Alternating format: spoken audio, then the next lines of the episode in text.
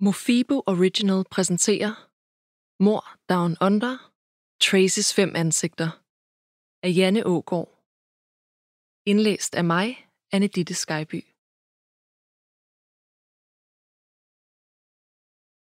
Velkommen til podcastserien Mor Down Under. Mit navn er Janne Ågård, og jeg er tidligere kriminalreporter. Siden jeg blev uddannet som journalist som 24-årig, har jeg brugt det meste af mit voksenliv på at beskrive og udforske de mest bestialske forbrydelser, både i Danmark og i resten af verden.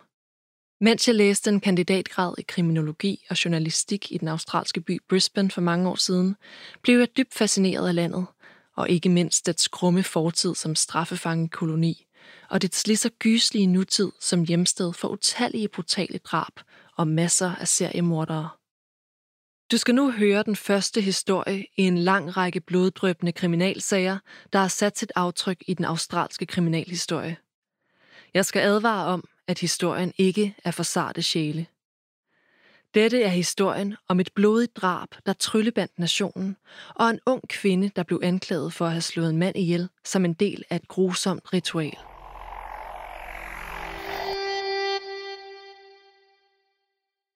Kriminalinspektør Pat Glancy knælede ved siden af det næsten nøgne lig, som lå med hovedet nedad i græsset. Det var drænet for blod og helt blegt. Da han iført plastikhandsker ganske forsigtigt tog i skulderen for at vende kroppen om, forblev hovedet i samme stilling. Rygsøjlen var skåret helt over, og hoved og krop hang blot sammen med lidt senere hud. Hvis Pat fortsatte rotationen af kroppen, ville hovedet blive liggende.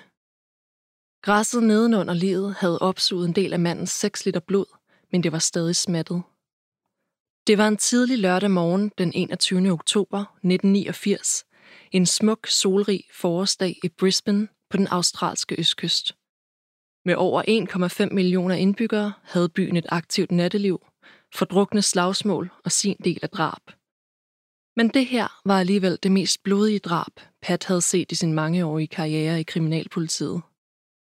Parken blev mest af alt brugt af unge studerende om aftenen og natten til at feste i.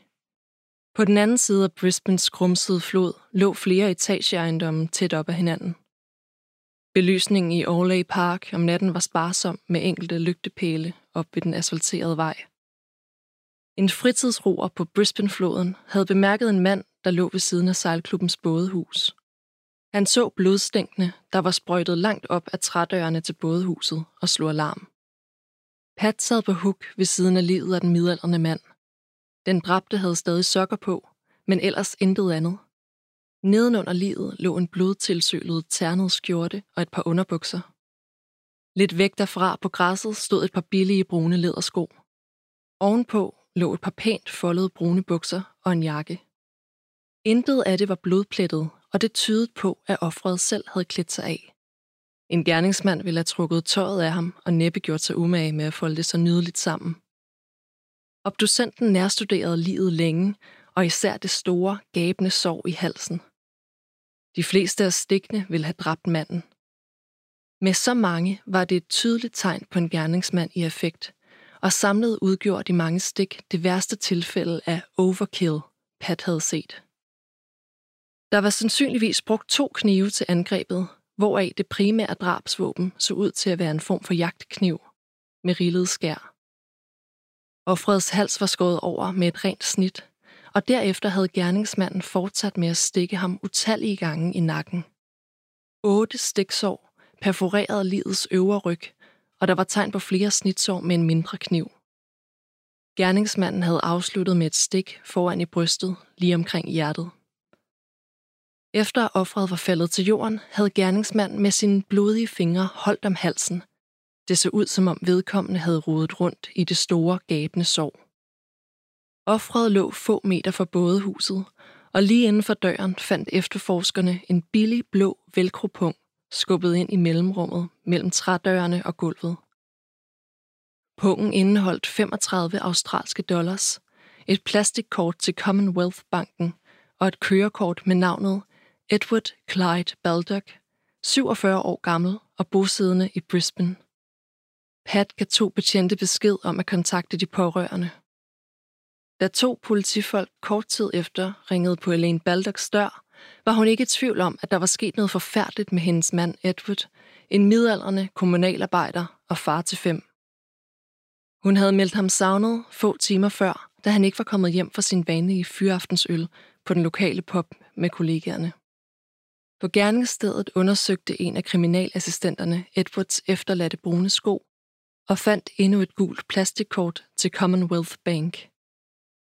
Der var ikke navne på hævekort på det tidspunkt, kun et kontonummer. Men Pat vidste, at det var nemt at finde kortets ejermand. Det krævede blot et opkald til banken. Kortet tilhørte en 24-årig kvinde ved navn Tracy Avril Wigginton, og det var ifølge banken ikke meldt stjålet.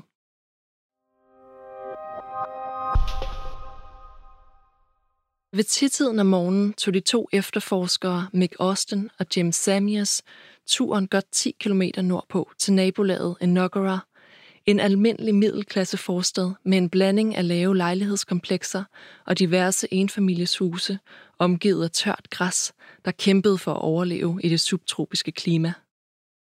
Mick glippede med øjnene, da døren blev åbnet til lejligheden på første sal. Foran dem stod en 183 cm høj kvinde, 110 kilo tung og med karseklippet sortfarvet hår. Hendes top afslørede massiv overarme, og hendes skuldre var masser af tatoveringer. De to introducerede sig som efterforskere for kriminalpolitiet, og Mick viste det gule bankkort frem og spurgte, om det var hendes. Tracy var venligheden selv, yderst velformuleret og virkede helt rolig. Hun så de to politifolk direkte i øjnene, mens hun fortalte, at hun tilbragte fredag aften med at køre rundt sammen med to veninder. De havde gået en sen aftentur i Orley Park, hvor de sad og talte længe på gyngerne ved legepladsen. Hendes bankkort måtte være faldet ud af lommen der. Den 24-årige kvindes historie lød plausibel, men Micks mavefornemmelse sagde ham noget andet. Hun virkede alt for rolig, set i lyset af, at der stod to politifolk og afhørte hende. Jim bad om lov til at se den bil, veninderne havde kørt i aften før, og Tracy viste ham vej til sin grønne Holden Commodore, der stod parkeret ved siden af lejlighedskomplekset. Imens Tracy gik op for at fortsætte snakken med Mick, åbnede Jim bagagerummet og fandt et gammelt håndklæde med noget, der lignede indtørret blod. Han lod håndklædet ligge i bilen, men fra da af var der ingen tvivl i hans sind. Tracy var involveret i drabet. Oppe i lejligheden fortsatte Mick med at udspørge Tracy. Dit bankkort blev fundet i forbindelse med en alvorlig sag. En mand blev fundet myrdet i parken. Jeg vil gerne have, at du følger med og viser mig præcis, hvor du tabte kortet. Bagefter vil vi gerne have, at du tager med på stationen og afgiver forklaring, der bliver optaget på video. Tracy synes stadig lige venlig og imødekommende, og hun fulgte med de to efterforskere uden at protestere. Hvad hun ikke vidste var, at turen til Orley Park var for at vinde tid, så andre kolleger fra drabsafdelingen kunne nå at afhøre hendes kvindelige bofælle og undersøge bilen nærmere. Efter et besøg i parken endte trækløveret på stationen i det sparsomt møblerede afhøringslokale. Lokalet var helt uden vinduer og blev oplyst af to lysstofsrør. Væggene var malet i lysegult, og linoleumsgulvet var en ubestemmelig nuance efter årtiers brug. Møblementet var mere end sparsomt. Der stod to enkle borde vinkelret på hinanden med fire billige stabelstole. Et overvågningskamera var fastmonteret helt oppe i det ene hjørne. Mick Austin og Jim Samios sad på hver side af Tracy og lod hende fortælle om den foregående aften og nat, og Tracy gentog sin forklaring. Hun kendte intet til drabet. Mick legnede fakta op, baseret på bofældens vidneudsagn. Tracy havde været ude hele natten, og da hun kom hjem samme morgen, havde hun virket chokeret og fortalt, at hun måske havde set et lig. Et par dage før havde Tracy slebet en kniv ganske grundigt, og håndklædet i bagagerummet bar tydelige blodspor. Tracy havde på det tidspunkt siddet til afhøring i timevis uden at bede om en advokat eller blot en pause. Uden at blinke indrømmede hun nu, at hun og de to veninder, Kimmy og lille Tracy havde fundet et lig i parken, og det havde været redselsfuldt. Men de havde intet med drabet at gøre, og de havde ikke slået alarm, fordi de ikke ville blandes ind i noget. Hvad skulle hendes motiv være for at slå en mand ihjel? spurgte Tracy retorisk. Hun kendte ikke offeret. Hun havde aldrig set ham før. Tal med mine veninder, Kim Jervis og Tracy War. De vil bekræfte, hvad jeg har fortalt. Som timerne gik, holdt Tracy fast, og uden resultaterne for de tekniske analyser af håndklædet, var der ikke nok til at anholde hende. Men lige inden Tracy gjorde klar til at forlade afhøringslokalet, fik Jim at vide, at der var nye oplysninger. Han kom tilbage til lokalet med en rapport. Et øjenvidne havde meldt sig. En ung kvinde ved navn Lisa Tashinsky. Hun sad i et afhøringslokale ved siden af og havde indgående beskrevet, hvordan hun, Tracy og to andre kvinder havde cruiset rundt i byen og samlet den døddrukne Edward op. De havde kørt hen til parken, og der havde Tracy dræbt ham. Lyver du? spurgte Tracy, mens hun så Jimmy i øjnene. Nej, det er rigtigt nok, svarede han med et lige så stålsat blik tilbage. Okay, så tænd for videokameraet igen, og så skal jeg fortælle jer den rigtige historie. Tracy virkede blottet for følelser, da hun beskrev nattens begivenheder, som om det var en film, hun havde set på fjernsynet. Vi samlede den her mand op for gaden og kørte ham ned til sejlklubben. De tre andre blev i bilen, da vi holdt ind i vejsiden, og jeg lukkede manden med ned til vandkanten. Vi sad der et stykke tid, og det begyndte egentlig bare i sjov. Jeg ville bare gøre ham liderlig og så skride igen. Vi gik op til græsset, der hvor vi har fundet livet. Ingen andre var involveret. Han havde ryggen til mig. Han røg en cigaret, og jeg dræbte ham. Jeg stak ham i nakken og blev ved med at stikke ham, og så sad jeg der og så på ham, mens han døde. Han kom med nogle gurglende lyde, og der løb blod ud af munden på ham. Hvordan hendes bankkort var endt i offerets skudsnude, anede Tracy stadig ikke. Hun kunne heller ikke forklare sit motiv for drabet, men hun gav oplysninger, som kun drabsmanden kunne vide. Meg og Jim var tilfredse med, at hun havde tilstået, og så måtte efterforskningen afklare de nærmere detaljer. Tracy blev anholdt og sigtet på stedet. Hendes tilståelse satte et effektivt punktum for en heroisk hurtig efterforskning. Inden for 24 timer havde drabsafdelingen anholdt en gerningsmand og sikret en tilståelse.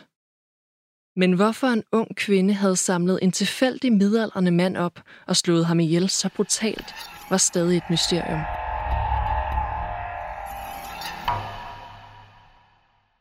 Tracy Avril Wigginton blev født i 1965 i staten Queensland i Australien.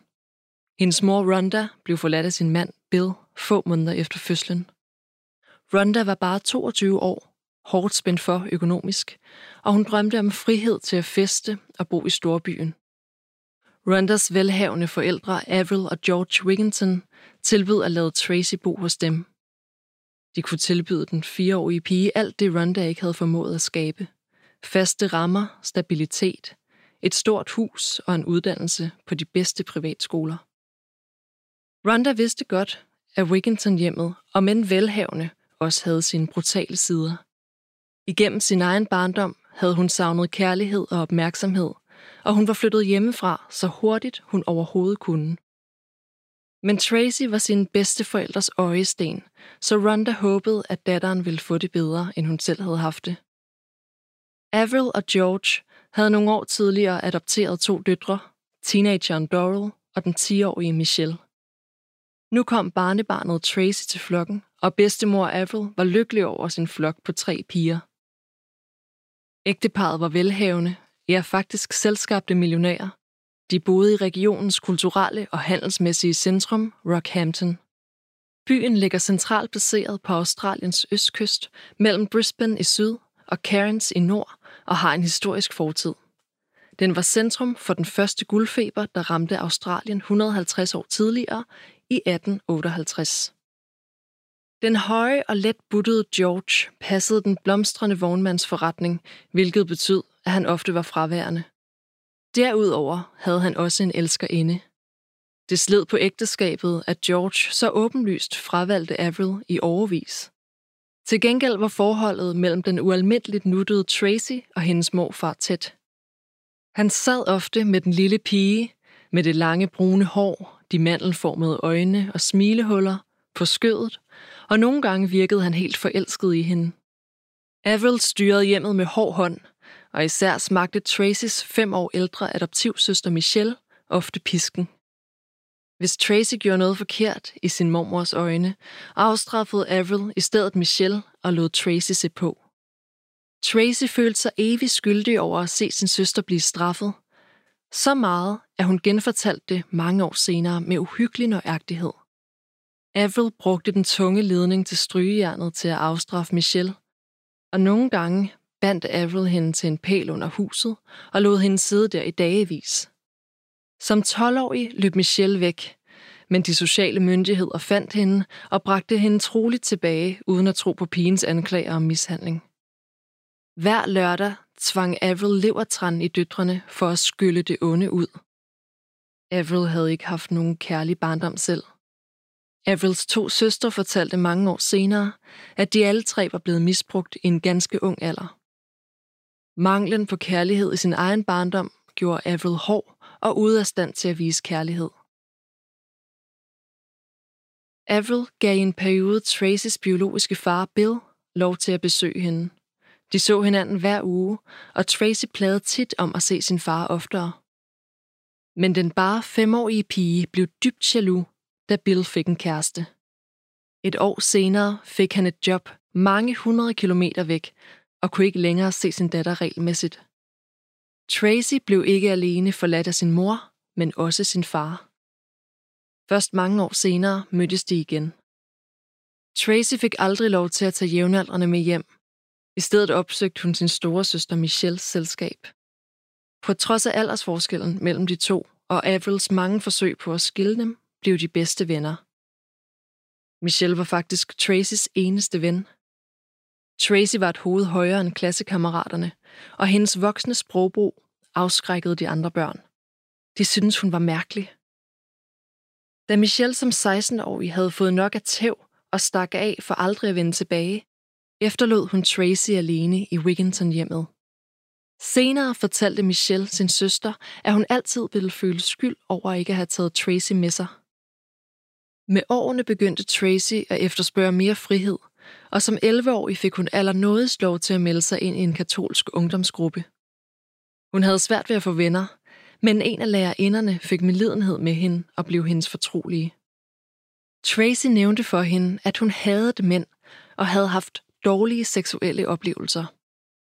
Senere fortalte hun andre om, at hendes morfar George voldtog hende, og mænd andre familiemedlemmer ville benægte det.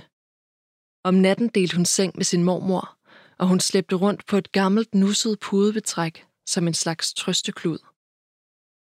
Tracy gennemgik en voldsom forandring i teenageårene, fra pigen med det lange hår og yndige kjoler til en vred ung kvinde med karseklippet hår, iklædt sort tøj, masser af okulte smykker og store tatoveringer. Hun gjorde ikke oprør derhjemme, men begyndte at ryge smug og blev smidt ud af sin katolske skole, fordi hun befamlede de andre piger. George døde af spiserørskræft i sommeren 1979, og kort efter fik Avril først et slagtilfælde, så et mere. Hun blev langsomt svagere og svagere, indtil hun døde i juni 1981. Tracy var 16 år gammel og helt alene i verden. De kommende år skulle vise sig at blive hårde. Hun flyttede først hen til sin store søster Doral, senere til sin biologiske mor, så til et af morens vennepar, hvor Tracy indledte en affære med manden, blev gravid og fik en abort. Tracy modtog en arv fra bedsteforældrene på 75.000 australske dollars, omkring en halv million danske kroner. Dem spenderede hun straks på piger, sprut og en spritny motorcykel. Den 18-årige Tracy flyttede nordpå til turistmagneten Karens, blev dørmand for en homoklub og kaldte sig selv for Bobby. Med sine 120 kilo fordelt på over 180 cm, læderjakke og halvlange motorcykelstøvler, indgød hun respekt, når hun stod der i døren og bestemte, hvem der kom ind i varmen. En af de aftener mødte hun kvinden, hun selv kaldte for sit livs kærlighed, Sunshine. De to var hinandens diametrale modsætninger. Tracy, stor, mørk og maskulin. Sunshine, petit, blond og mor til to. Selvom de to kvinder var forelskede, løb de hurtigt ind i problemer. Tracy foretræk et traditionelt parforhold, mens Sunshine nød at fløte og ønskede mange seksuelle partnere. Forholdet var dømt til at fejle, men ikke før de to kvinder havde drevet hinanden til vanvid. Tiltrækningen var der, men der var ikke meget andet, der holdt dem sammen, og efter to turbulente år som par gik de fra hinanden. Tracy flyttede til Brisbane i begyndelsen af 1989, hvor hun hurtigt fandt nye venner. Blandt dem var kæresteparet Kim Jervis og Tracy Waugh, der i begyndelsen af oktober introducerede hende til deres veninde, den 24-årige Lisa Tashinsky. Lisa var fra Sydney, halvt aboriginer og havde en lang psykiatrisk historik med flere selvmordsforsøg. Den korthårede og langlemmede kvinde led af personlighedsforstyrrelsen Münchhausens syndrom, ikke at forveksle med Münchhausen by proxy, der betød, at hun konstant løg for at få opmærksomhed. Alt fra at opdægte en lillebror, der var død i en brand, til at lide af kræft og flere andre sygdomme. Lisa løg værre end en hest og påstod ofte, at hun var leder af en heksering og bekendte sig til satanismen. Tracy og Lisa blev hurtigt kærester. De to var vidt forskellige, men delte et kaotisk følelsesliv. Det nyforelskede kærestepar gik ud sammen med Kim og lille Tracy i Brisbanes natteliv og udforskede homoklubberne. De fire kvinders venskab skulle vise sig at blive skæbnesvangert. Tracy havde hele tiden nægtet at være psykisk syg over for efterforskerne, da hun blev anholdt den 21. oktober 1989. Også over for psykiateren fastholdt Tracy, at hun ikke havde nogen mentale problemer. Men jo længere tid de talte sammen, jo mere åbenlyst var det, at Tracy havde store huller i sin hukommelse. En ting var, at hun havde haft et blackout på drabsnatten. Det sker for ganske mange drabsmænd, fordi det at slå ihjel er dybt traumatisk for de fleste mennesker. Andre vælger efterfølgende at fortrænge gerningen, for senere at kunne benægte den, og dermed fastholde troen på egen uskyld. Men Tracy var anderledes. Hun havde jo allerede tilstået og beskrevet drabet i alle dets skruefulde detaljer. De mange sorte huller pegede på enten en neurologisk eller psykiatrisk lidelse. Den hyrede psykiater, Dr. Jim Quinn, mistænkte Tracy for at lide af personlighedsspaltning. Det kaldes i dag dissociativ identitetsforstyrrelse, DID, og er en underdiagnostiseret psykiatrisk lidelse, som opstår efter dybt traumatiske begivenheder, især i barndommen. Lidelsen har været omdiskuteret og genstand for masser af film. Den mest kendte er nok den gamle amerikanske film Evas tre ansigter fra 1957. Med lidelsen deler personligheden sig, og man får et eller flere alter egoer, altså udvikler flere personligheder, der opfører sig forskelligt. De kan endda klæde sig forskelligt. Nogle personligheder arbejder sammen, andre fungerer uafhængigt af hinanden. For personer med DID føles det, som om andre personer overtager deres liv og adfærd. Derfor oplever de hyppige blackouts og følelsen af, at tid går tabt uden at vide hvorfor. De føler sig ofte nedtrykte, sårbare og oplever forvirring i forbindelse med deres egen personlighed, og ofte også seksualitet. Der er stor risiko for selvmord, og op mod 1% af befolkningen skyndes at have sygdommen. For at undersøge sin mistanke hyrede Dr. Quinn en psykolog med speciale i hypnose. De gennemførte over 50 hypnosesessioner med Tracy, der alle blev optaget på video. En tøvende Tracy havde sagt ja, helt intet anende om, hvad der ventede hende. Under hypnosen fortalte Tracy, at hun var blevet seksuelt misbrugt som otteårig. Blandt andet havde hendes morfar George flere gange voldtaget hende. Efter de mange sessioner skitserede Dr. Quinn fem forskellige personligheder. Den første var Tracy selv, en slags værtspersonlighed, som var til stede i den normale samtale. Når Tracy blev hypnotiseret, viste flere andre personligheder sig. Den første var barnet Tracy, en 6-7-årig pige med lav og lys stemme, der fortalte om, hvor bange hun var. Det var efter alt at dømme den første nye personlighed, der opstod på grund af de seksuelle misbrug. Som voksen lå Tracy ofte i fosterstilling i timevis med sin sutteklud, uden at andre kunne trænge ind til hende. Den næste var Store Tracy, en lidt ældre og bekymret pige, der måske var en blanding af alle de andre – det var svært at skille ad nogle gange for Quinn, hvor den ene personlighed stoppede, og den næste tog over. Den tredje personlighed kaldte sig for Bobby og fortalte, at han var en 16-årig dreng, der første gang dukkede op efter at den dominerende mormor døde. Han opførte sig aggressivt og følelseskoldt, talte med dyb stemme og hånede de andre personligheder. Han kaldte store Tracy for en depressiv og bange tøs. Den fjerde personlighed var en voksen observatør, der blot betragtede de andre personligheder udfolde sig. Vedkommende syntes aldrig at tage over, men så blot til og var vidne. Endelig var der Avril, den dominerende personlighed, der styrede de andre med hård hånd. Når Bobby havde kontrollen, kunne Avril få ham til at forsvinde ved at skrige ham væk. På mange måder var Avril en manifestation af mormoren, en rasende og terroriserende kvinde. Desintegrationen af personligheden var begyndt efter de seksuelle overgreb og havde taget til hen over årene med Avrils angstfremkaldende børneopdragelse. At se sin store søster Michelle blive tævet igen og igen, og den skyld, der blev placeret på Tracy, havde været en medvirkende faktor, vurderede psykiateren. Tracys splittede sind var om noget en formidlende omstændighed, mente trekløveret af forsvar, psykiater og psykolog. Det syntes oplagt, at en af personlighederne havde taget over under drabet på Edward Baldock.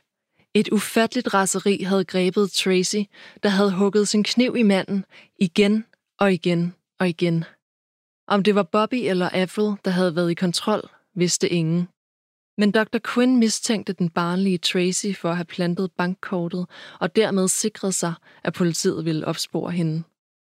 Tilståelsen over for efterforskerne var følelseskold og afstumpet, hvilket tydede på, at Bobby overtog og fortalte, hvad han havde gjort.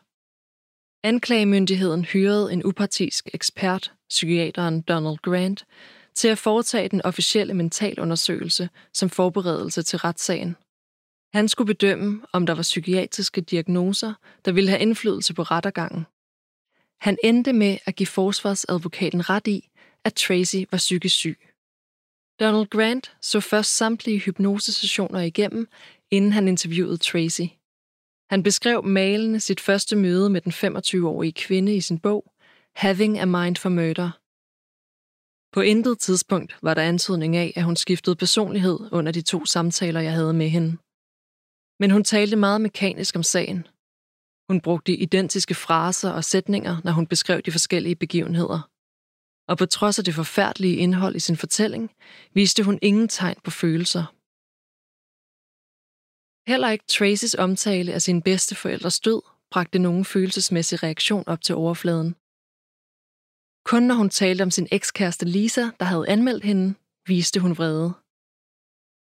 Når Tracy fortalte mig om sin voldelige udbrud, sagde hun, at hendes vrede byggede sig op over lang tid, indtil det kogte over, og hun fuldstændig mistede kontrollen over sig selv. Hun var bange for sin egen reaktion. Tracy fortalte os, at hun brugte navnet Bobby, når hun arbejdede som dørmand.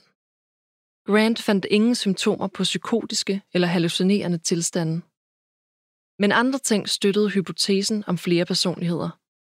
For eksempel kunne Tracy ikke huske navnet på Dr. Quinn, selvom hun havde talt med ham over 60 gange. Hun kunne med stor nøjagtighed beskrive detaljer om ham, såsom det faktum, at hans briller altid var fedtet, men hun havde fuldstændig undertrykt hans navn.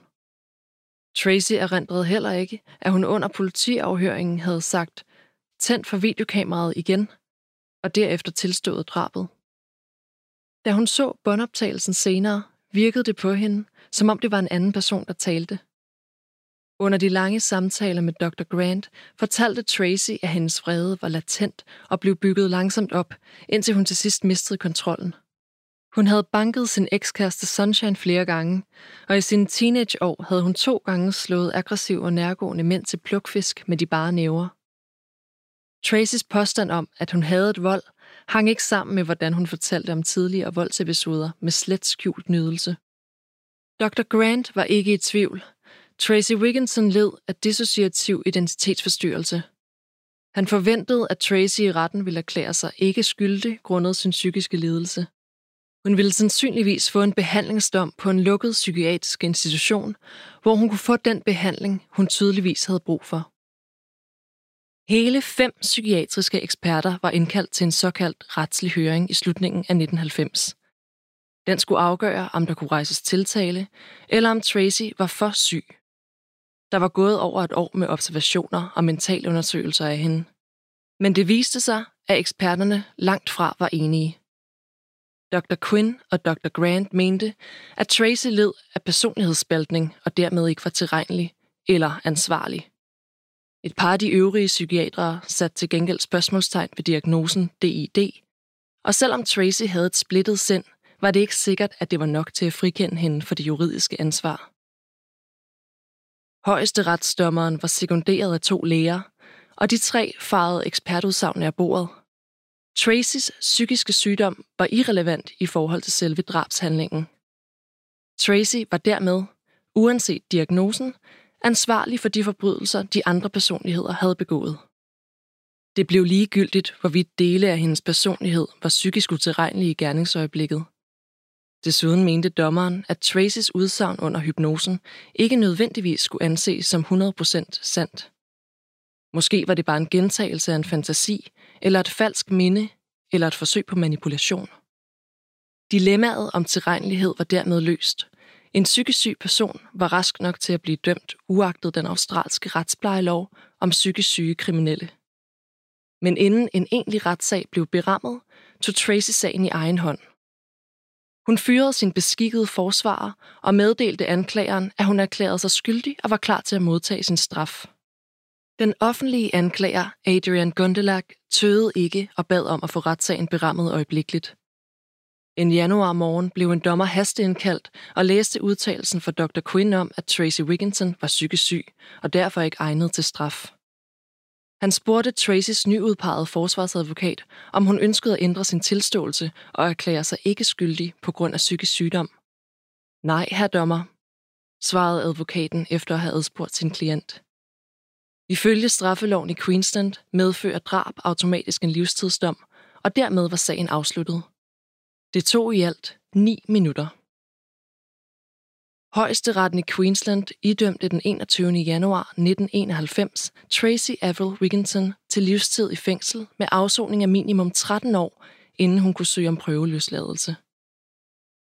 Dommen over Tracy Wigginton skabte ingen overskrifter, og det var nøjagtigt det, Tracy ønskede – at få fred. I Brisbanes førende avis, The Courier Mail, var forsiden udelukkende forbeholdt Operation Ørkenstorm om golfkrigen, som George W. Bush indledte, og som Australien støttede ved at sende tropper. Allernederst på side 5 var der en notits om, at en 25-årig arbejdsløs kvinde erkendte sig skyldig i mordet på Edward Flight Baldock, 47-årig far til fem. Den dømte modtog dommen, fængsel på livstid.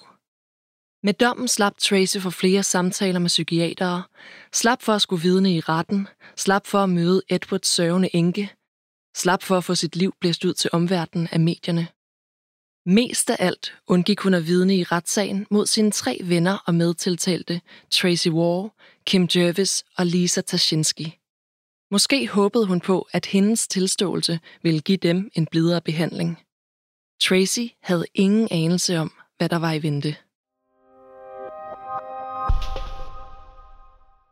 Bare 10 dage efter lyndommen over Tracy i Queenslands højesteret, begyndte retssagen mod de tre medtiltalte, Tracy War, Kim Jervis og Lisa Tashinsky.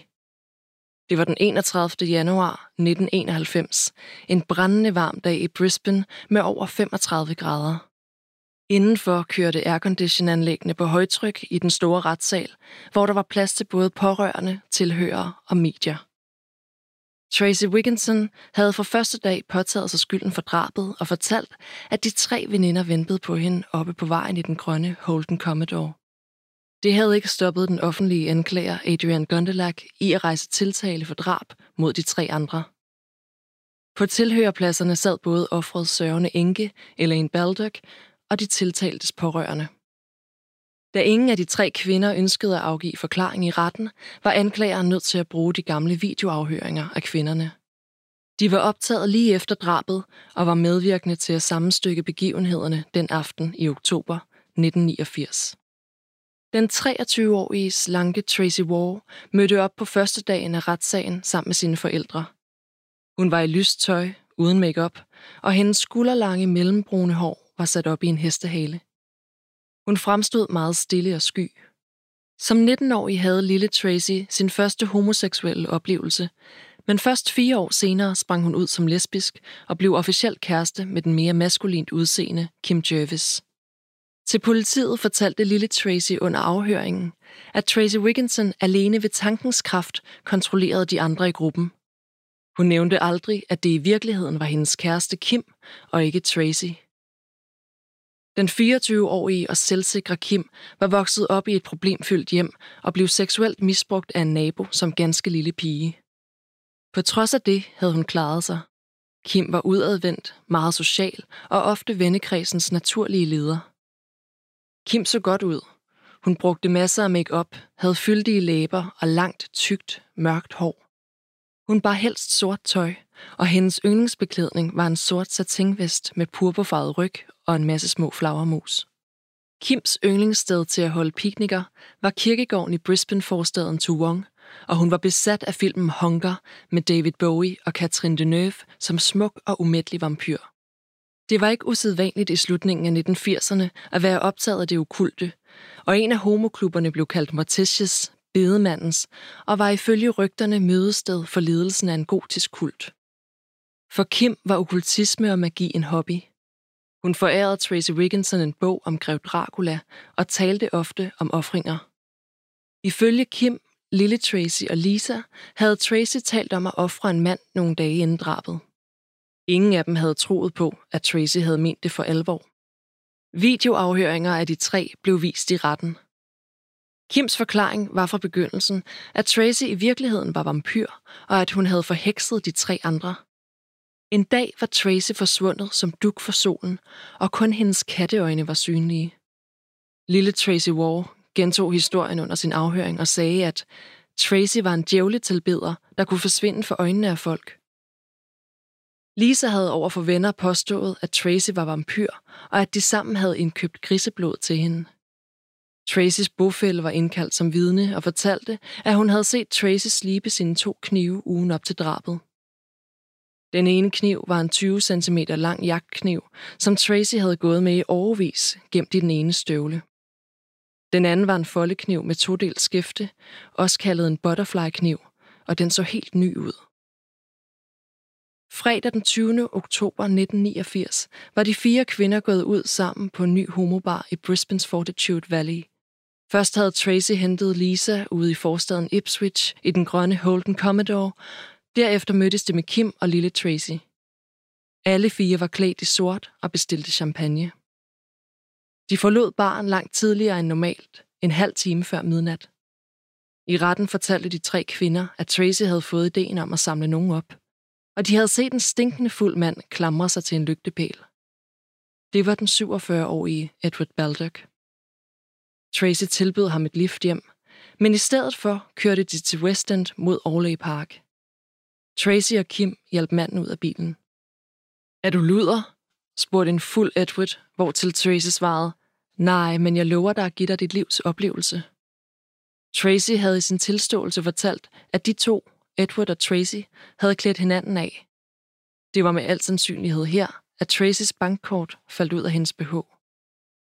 Tracy sagde, at hun skulle tisse, men gik i stedet op til bilen, og ifølge Lisa sagde hun, han er for stærk, jeg kan ikke gøre det alene, og kiggede direkte på Kim.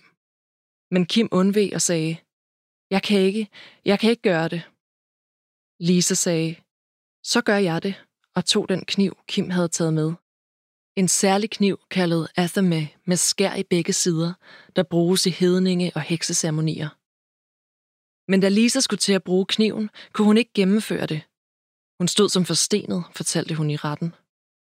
Måske var det, mens de to kvinder stod op ved bilen, at Edward havde skubbet sin tegnebog ind under bådehusets dør, måske af frygt for at blive rullet. På jorden så han det gule bankkort til Commonwealth Bank og troede måske, det var hans eget og puttede det ind i snuden på sine brune sko, han havde stillet lige så fint. Da kvinderne kom ned til Edward, stod han afklædt på nær sine sokker og stod med ryggen til og så ud over floden. Tracy tog sin store jagtkniv og stak Edward i nakken, og Lisa kunne høre lyden af stål ramme rygsøjlen. Edward faldt sammen, mens han skreg om hjælp. Den store halspulsåre var skåret over sammen med rygsøjlen, og på ganske få minutter forblødte Edward, mens Tracy blev ved med at stikke. Da Edward lå død, løb Lisa op til bilen, mens Tracy vaskede armene rene for blod i flodens mudrede vand. Tracy hentede et gammelt håndklæde i bagagerummet for at tørre sig, og Kim gik med hende ned og så på livet. Kun lille Tracy blev siddende i bilen og ville ikke med. Ifølge Lisa kørte hun bilen til Kims lejlighed, men da de ankom, opdagede Tracy, at hun havde tabt sit bankkort. På vej tilbage til gerningsstedet blev de to stoppet af politiet, der udførte en spritratcha i Indre By. Lisa var tæt på at bryde sammen og gå til bekendelse, men hun holdt facaden, blæste i algometret og fik lov til at køre. Dog med en advarsel for at have glemt sit kørekort. De endte med at opgive at lede efter kortet, og Lisa var hjemme klokken syv, og Tracy var blevet ædru nok til at køre den grønne Commodore hjem til sig selv. Den morgen havde Kim ringet flere gange til Lisa. Hun og Tracy havde aftalt, hvordan tabet af kortet skulle forklares til politiet. Og Lisa skulle holdes udenfor. Hun var det svageste led og den mest sandsynlige til at tilstå. Lisas bofælde vidnede i retten om telefonopkaldet, hvor Kim sagde, Tracy sidder i saksen. Hun er ude. Hold din kæft lukket. De ved ingenting om dig. Jeg har alt for meget på spil, så hvis du siger noget til nogen, kan du være sikker på, at jeg også tager dig med i faldet. Efter opkaldet brød Lisa sammen og sagde, vi slog nogen ihjel i går aftes, så Tracy kunne drikke blod. På trods af alle advarsler og trusler, kunne Lisa ikke stoppe og fortalte i detaljer bofælden om aftenen før. Og det var bofælden, der ledsagede Lisa til politistationen i Ipswich den lørdag eftermiddag. Den vagthavende troede ikke sine egne ører, men da han ringede til drabsafdelingen i Brisbane og hørte om fundet af Edward Baldock, passede det hele. De havde fundet deres drabsmænd.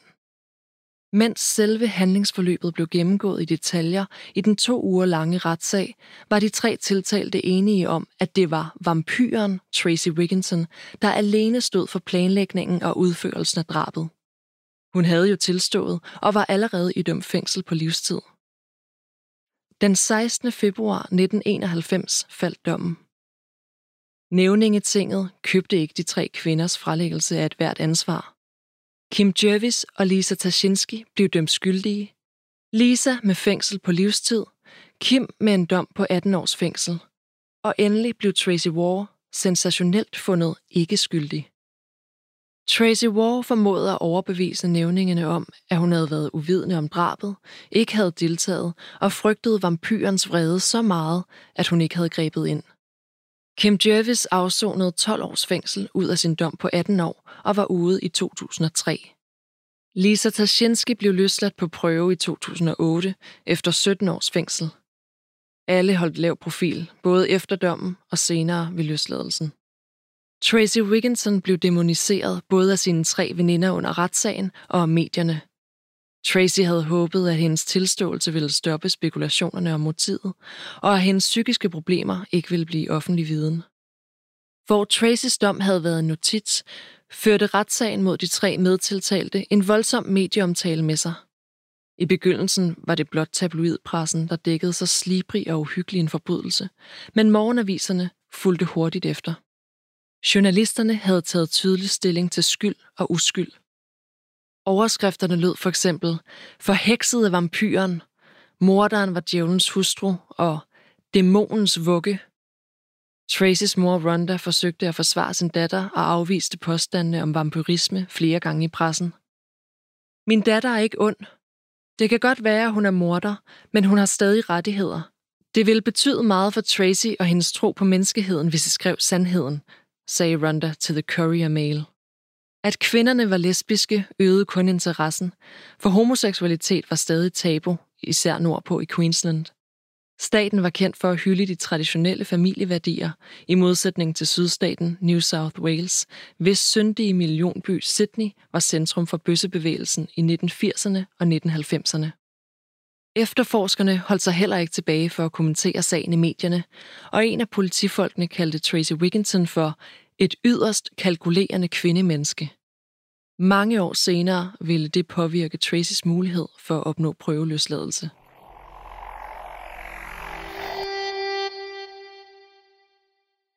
Tracy Wigginson afsonede sin livstidsdom i et særligt kvindefængsel i udkanten af Brisbane.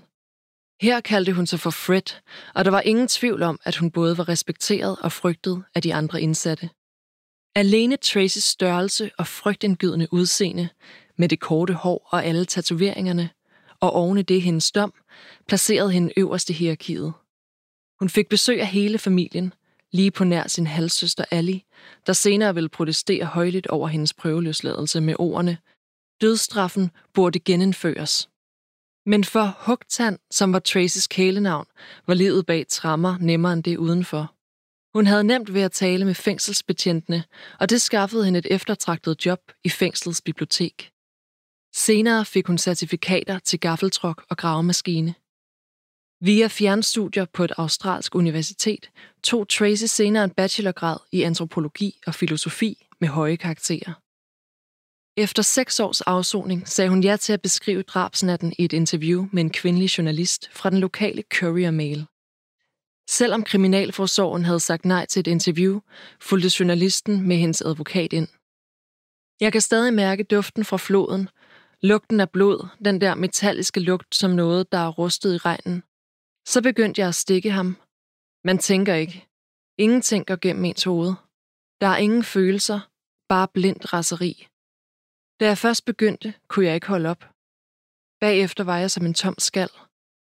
Jeg tænker ikke over det hele tiden, men når jeg er alene eller har et stille øjeblik, tænker jeg på det og græder.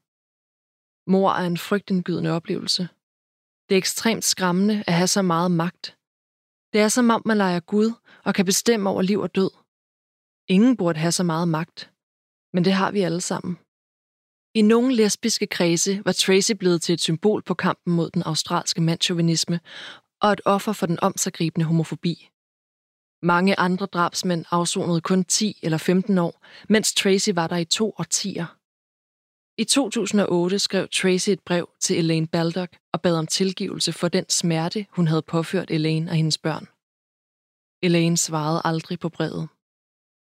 Efter 19 års afsoning blev Tracy Wigginton overført til en åben anstalt, men efter et skænderi med en medfange, slog hun først en vagt, så medfangen i gulvet. Det sendte hende direkte tilbage til det lukkede kvindefængsel. Kriminalforsorgen afviste efterfølgende hendes anmodning om prøveløsladelse i 2009 og flere gange i årene fremover. Den retspsykiatriske vurdering af hende var, at hun udgjorde en moderat risiko for at begå vold igen over de næste 7-10 år. Da Tracy appellerede afslaget til højesteret, blev den aktuelle psykiatriske evaluering og hendes årlange fængselsjournal automatisk offentligt tilgængelig, og det satte gang i mediernes grænsning af hende en gang til. Efter 22 års fængsel godkendte Kriminalforsorgen i 2012 Tracys anmodning om prøveløsladelse. Aviser og fjernsyn stod klar til at interviewe den løsladte 47-årige Tracy Wigginton, der gentog, hvor meget hun fortrød drabet og det tab, hun havde påført familien Baldock. Ved løsladelsen vejede Tracy Wigginson over 150 kilo og led af en kronisk rygskade. Under afsoningen modtog hun ingen behandling fra hverken psykologer eller psykiatere. Flere gange har Tracy lagt okulte fotos op på Facebook og andre sociale medier. Om det blot er for at provokere, eller om Tracy Wigginson stadig er tiltrukket af mørket, aner vi ikke. I dag bor Tracy i Brisbane tæt på sin mor Rhonda, lever af en beskeden invalidepension og rapporterer til Kriminalforsorgen med jævne mellemrum. Det skal hun gøre resten af livet. Tracy har siden løsladelsen ikke været i konflikt med loven. Du har lyttet til Mor Down Under, Tracys fem ansigter af Janne Ågård. Indlæst af mig, Anne Ditte Skyby. Serien er produceret af Storyside i 2021. Få adgang til tusindvis af gode lydbøger på Mofibo. Gå ind på mofibo.com og brug koden DOWNUNDER, når du opretter dig. Så får du gratis adgang i 30 dage. Tilbuddet gælder kun nye kunder.